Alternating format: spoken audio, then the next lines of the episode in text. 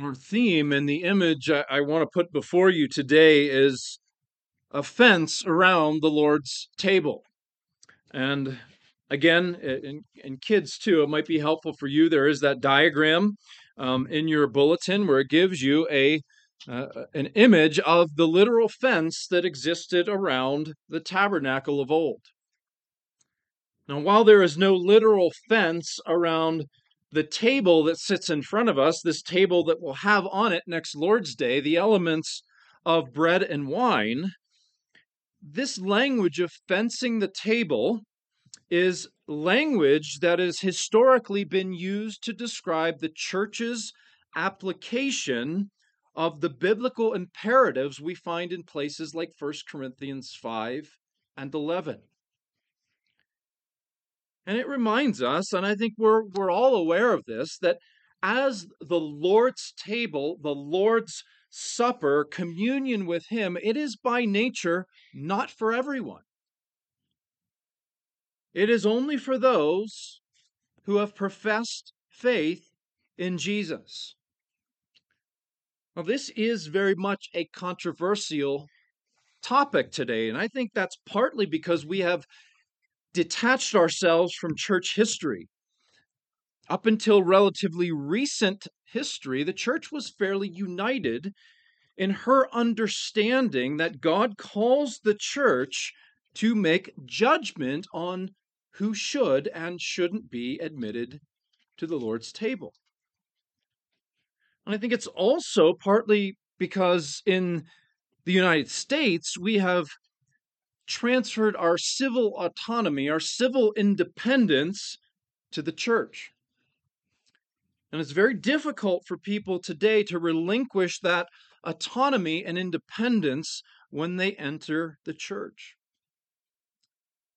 But the church is a visible expression of Christ's kingdom. And Christ's kingdom, we know, is not an egalitarian democracy with a, without appointed leaders and boundaries. The Lord's table is to reflect the Lord's gospel. And in the gospel, our God says, You can approach me. You can know my mercy and my grace and my forgiveness but you must approach me in the way that I command. There is one way, the one who is the way, the truth, and the life we can only approach in Christ alone, by grace alone, in faith alone. There is a fence in a way around the church in general, and there is a fa- fence around the table. And there is only one door through that fence, and that door is Jesus. And that is why, historically, true branches of the church have not practiced open communion wherein anyone can just come. The church understood that there needed to be safeguards to honor the Lord and to protect the people. But very few churches today have any restrictions. In fact, I, th- I think it's right to say that in Reformed churches, we are very much in the minority wherein we want to hear someone's profession of faith before they, they commune. And the fact that there aren't many restrictions today by I think by most who would profess Christ, they would say that, well, that's a good thing. But I would submit to you that this is not a good thing at all, but rather it is a very dangerous thing. It might seem friendlier, it might seem more loving not to have any restrictions when it comes to the Lord's table, but it does not honor the commands of the Lord in 1 Corinthians 5 or 1 Corinthians 11 or respect the solemn warnings that he gives about eating and drinking judgment and profaning the name of the Lord. As we think about this, the, the question that needs to be posed is is open communion, is, is letting mm-hmm. anyone come, is that really in the best interest of those who come to the table? Or more importantly, does open communion really preserve the honor and the glory of our great God, who is the owner of the table, who's the owner of the supper? As open communion, I think we could look around at the, the, the church landscape in our country and ask the question Has open communion really contributed to the purity and the growth of the church of Jesus Christ? This historic language of fencing the table comes partly from those passages in Numbers that we read. And the reason that's important is because in the New Testament, the Lord makes a connection between God's ordering of his people in the wilderness and the New Testament church. The, the, book of Revelation, uh, for example, is filled with this wilderness imagery imagery of a tabernacle or a temple. When we think about the, the tabernacle, it was the place where God promised to dwell or commune with his people. It was the place of his mercy and grace. It was where sins were forgiven.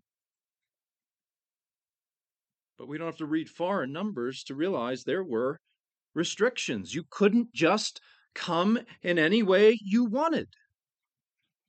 There was a literal fence around the tabernacle, and Moses and Aaron, along with the Levites, formed a human fence around the Lord's presence.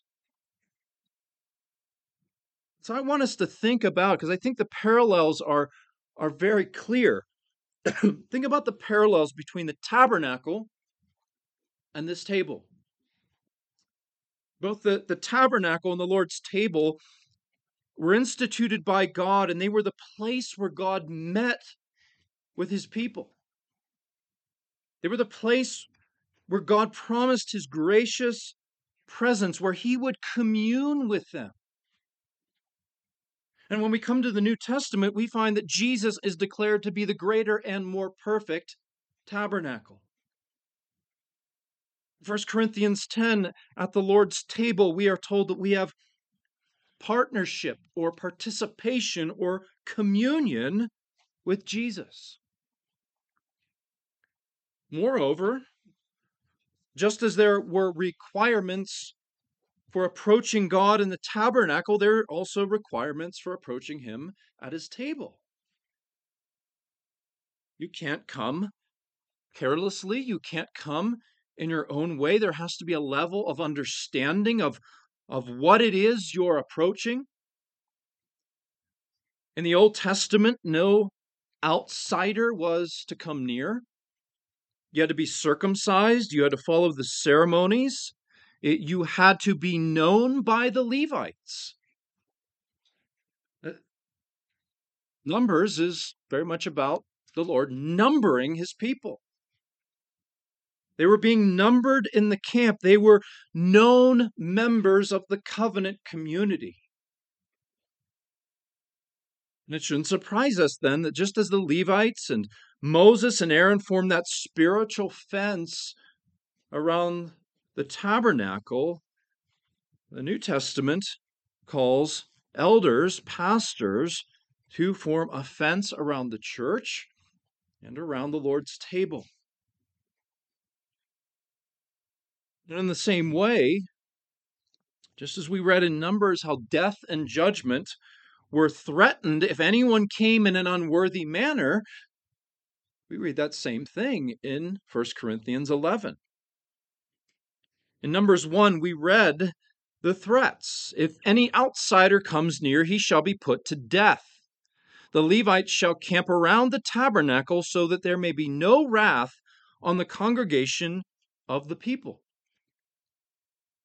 And then less than one chapter later, we see that God wasn't bluffing because we read how Nadab and Abihu died before the Lord when they offered unauthorized fire before him in the wilderness. And it's the same idea we find in 1 Corinthians 11 27 and following.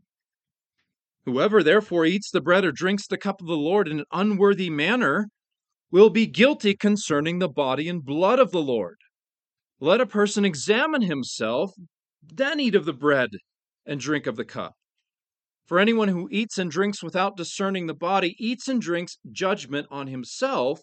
That is why many of you are weak and ill, and some have died. Because it is such a serious thing to commune with the Holy God, there are these severe threats, warnings for coming in an unworthy manner. And I guess one more we could highlight is that both with the tabernacle and with the Lord's table, self examination was a requirement. And we might say, well, where's the requirement for self examination for approaching the tabernacle? Well, remember, this was the church under age, and the Lord taught them through pictures. And that means that all those rituals for purification, all those laws for cleanliness, what were those? Those were teaching tools to help the people examine themselves. And so the parallels, I think, are, are clear. And I, have I've always said, I don't know if I've never had an original thought, so I probably heard it from someone else, but uh, we never want to begin our theology of anything just in the New Testament. It, when we do that, we're ignoring two thirds of the Bible. And so when we look at what the Old Testament teaches, then we see a clear pattern emerge. We see this clear connection between the tabernacle and the new covenant, the Lord's table. I pointed out to you in those passages we read in Numbers that a key word was the word guard. And in fact, in numerous uh, verses there, the Hebrew phrase uh, is, they shall be guarding as guards. The idea of guarding is underlined for us. And when we read of that guarding or fencing of the tabernacle, we learn right away that it has a twofold purpose that the Levites were to protect the tabernacles and all its furnishings, first and foremost, to preserve the holiness of God. But then, secondarily, to guard and protect the people. You've heard how they were to protect Aaron so he could carry out that priestly ministry without interruption. And so we could say that the tabernacle was fenced by God, for God, but that it was also fenced by God for the people, for their good. You see, the intention of the fence was so that the people would not be judged, but instead that they would be blessed and that they would know the mercy and the presence of their covenant God. And the same is true for the table. And so I would submit to you that we should be very thankful that the Lord has guarded his table for us and set it apart as holy. And so let's think about this topic under those two headings that the table's fenced by God for God, and then it's fenced by God for you. Now, the fencing both of the tabernacle and now the Lord's table communicates to us the, the nature of our God and his great work for us. We read in our call to worship from Isaiah 57 15. For thus says the one who is high and lifted up, who inhabits eternity, whose name is holy, I dwell in the high and holy place.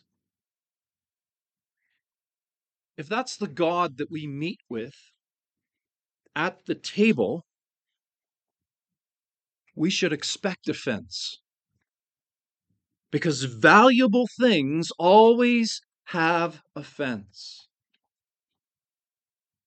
The Lord fences his table, and if you're filling in the blanks, this is your, your first one. He fences it, first of all, because of his transcendence. His transcendence, that just simply means God's aboveness. God is above us. Isaiah 40, 25, God says, To whom then will you compare me that I should be like him, says the Holy One.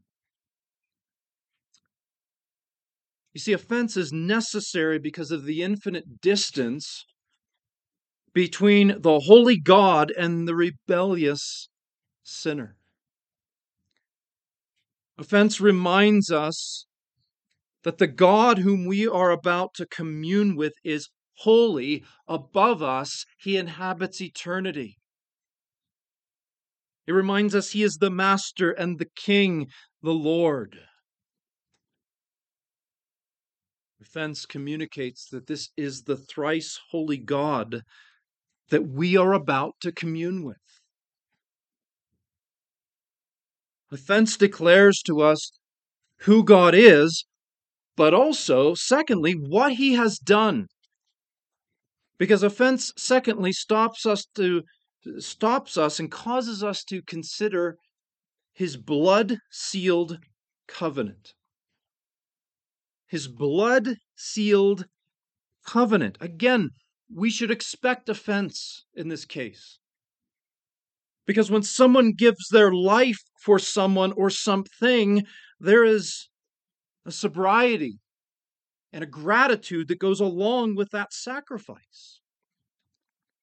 We have military memorials for those who shed their blood for our freedom.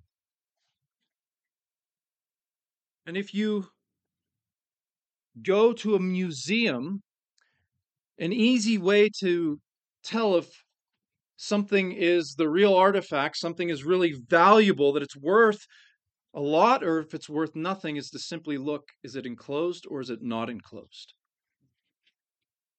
If something's not enclosed and everyone's just touching it, you know that's probably not worth much.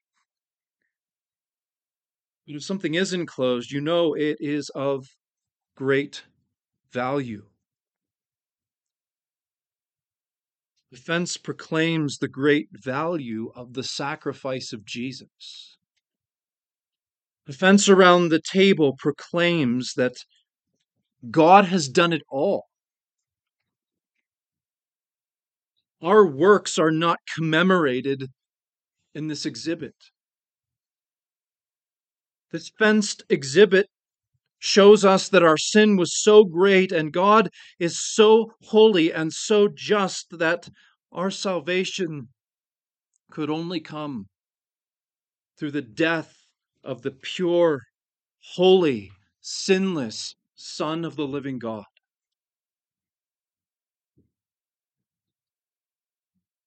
It's fenced because of God's transcendence, because of his blood sealed covenant, but then, thirdly, it's fenced because it declares God's sovereign admission.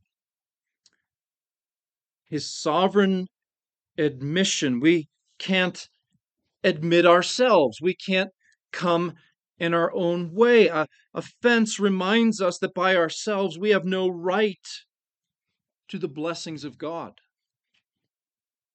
That we can't earn admission to this table. Grace and mercy, by definition, are undeserved blessings.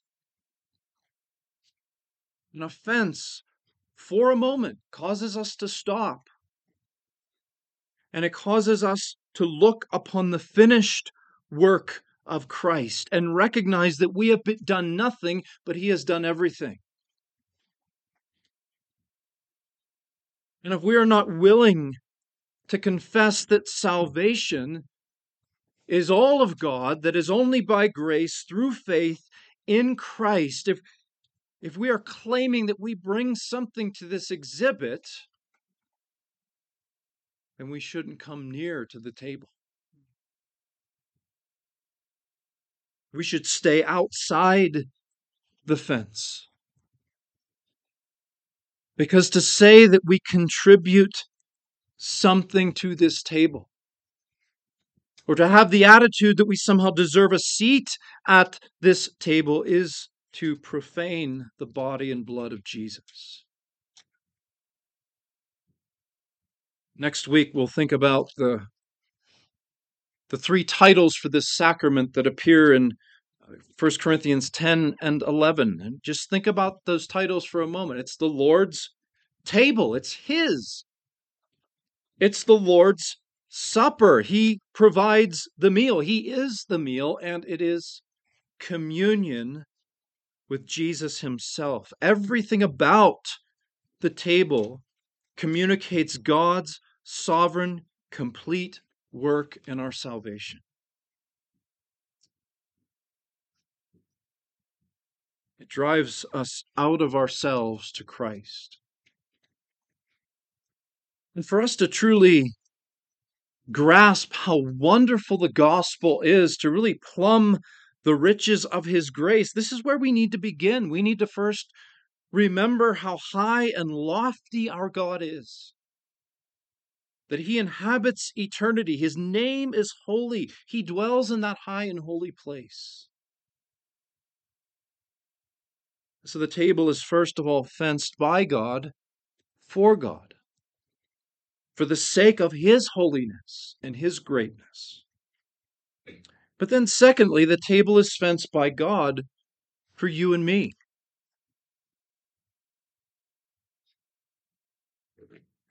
The second half of Isaiah 57 15. I pointed out the, the contrast to you at the opening of the service. God says, I dwell in the high and holy place. And also with him who is a, of a contrite and lowly spirit, to revive the spirit of the lowly and to revive the heart of the contrite. Fence is a blessing. The, the church is fenced. The table is fenced because Jesus wants you to have real communion with Him and to taste and see his grace and his glory and his goodness. The fence is there for God's glory, but also for our good. You see, Jesus fences the table so that there may be no barriers to communion with him. For the contrite and lowly sinner, the promise is that there's a door through the fence. So, why does he fence it for us? Well, first of all, for safety. For safety. And we need to think about this. There, there is mercy extended here to the unbeliever and to the outsider. A fence protects the unbeliever from unknowingly eating and drinking judgment upon themselves. And again, this cuts against the grain of our culture today, but as individuals, we are not we're not the sole arbiters of our spiritual state. Jesus said, Many will say to him, Lord, Lord. But his reply is going to be, I never knew you. Offense keeps unbelievers safe, but it can also keep us safe from God's discipline. You see, offense reminds us that our sins are dangerous and insidious. It reminds us that sin steals our joy. An offense keeps both the church and the table from being corrupted. And that was really the, the Levites were to guard the tabernacle. Why? So that there may be no wrath on the congregation. I don't think we often think about it this way, but God is saying that if an outsider comes near, it's going to negatively impact the entire congregation. We see the same thing in 1 Corinthians 5 when Paul rebuked the Corinthians elders for not excommunicating someone who was living in sin. He says, Let him who has done this be removed from you. Don't you know that a little leaven destroys the whole lump? Purge the evil person from among you. Offense keeps us safe. It, it keeps the church from being uh, corrupted. It keeps the table from being corrupted and inviting God's judgment upon an entire congregation. We need to think about it this way, too that a fence doesn't just keep people out, but it hems people in. A fence hems us in around the good shepherd. He is the one that will ultimately use his rod and his staff to help us and protect us. Use his rod to fight off predators. Use his, his staff to pull us back from wandering. So it's fenced for us for safety, but then secondly, it's fenced because of our sin. Jesus knows our sin and our weakness. He knows our tendency towards spiritual apathy. An offense, again, it stops, it stops us. It stops us from rushing into God's presence and it causes us to ponder the seriousness of our sin. It reminds us that even the littlest sin deserves the wrath of God. Offense for a moment can remind us of the separation that sin brings, of how sin steals our joy, and yet at the very same time it points us anew to Christ, the one who can cleanse and renew us. Offense, in a way, is a picture of our need for careful examination of our heart and life. We're called to examine ourselves, to discern the Lord's body. In other words, meditate upon, think about why Jesus gave his life for us. It was because of our sin. The Puritan Thomas Preston after talking about the, the grace that is there for the contrite of heart, he says this He said, If a man comes to the Lord's table with a load of sin without intending to repent of his sins, he ought not to receive it. If you have no purpose of repentance, you lose the purpose of the sacrament.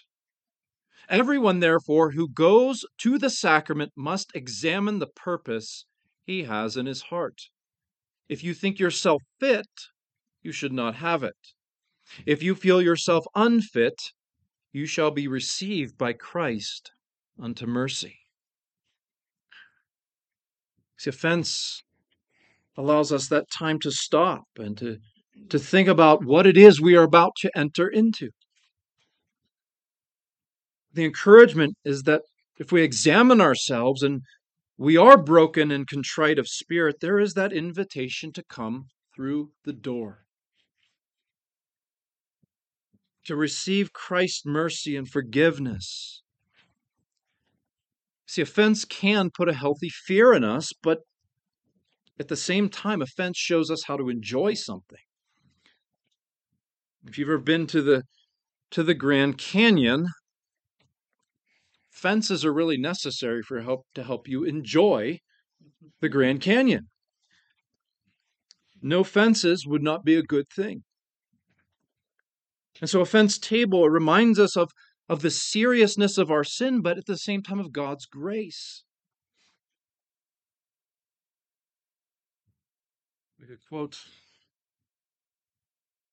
John Newton when he said, Grace it teaches our hearts to fear, but that same grace relieves our fears in Jesus. So it's fenced for safety because of our sin, but finally, it's fenced for your comfort, assurance, and strength. For your comfort, assurance, and strength. I think I quoted Thomas Watson before, where he talked about the Lord's table being a visible sermon, wherein Christ crucified is set before us. It proclaims the gospel to us, it assures us of the finished work of Jesus. Again, Preston wrote this. He said, The sacrament was ordained so that where there is decay of grace in your heart, you may go to this fountain and fill the cistern again to recover strength. The purpose of the sacrament is to knit the knot stronger between Christ and us. It's that dual purpose of the fence. Primary purpose of a fence around the church, around the table, is not to keep people out, but to keep us in and close to the Good Shepherd who defends us from the wolves. Jesus used this very image in John 10, the passage that we considered just a few weeks ago, when he pictured himself as what? As a door through the fence. He said, Truly, truly, I say to you, I am the door of the sheep. I am the door. If anyone enters by me, he will be saved and go in and out and find pasture. The thief comes only to steal and kill and destroy. I came that may, they may have life and have it abundantly. I am the good shepherd. The good shepherd lays down his life for the sheep. Friends, the Lord fences both his church and his table because he wants our joy to be full. He wants us to know his presence. And so as we begin, and I, and I, I would urge you to begin today as we prepare to come to the Lord's table next week, prepare that process of self examination. Reflect on what it is we are about to do that we are going to have communion with Him at His table, enjoying His supper.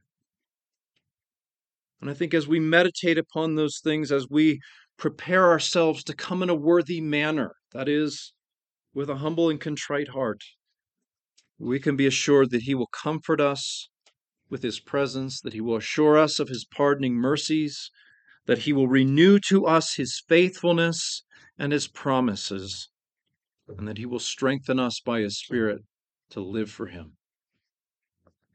Let's pray. Lord, we thank you for dwelling with us. We thank you for your promise to be with us here by your Spirit on the Lord's Day, on the first day of the week. Lord, we thank you for the visual aid of the Lord's table that you give to us a visual aid of the gospel that helps us in our weak faith. Lord, we thank you that we get to dine with you and to be strengthened by you and to be reminded of your faithfulness that you will never forget your covenant with us.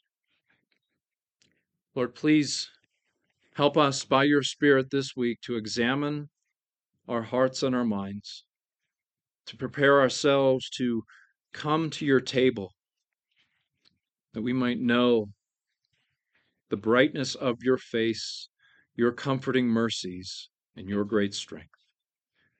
We pray all of this in the good name of Jesus our Savior. Amen.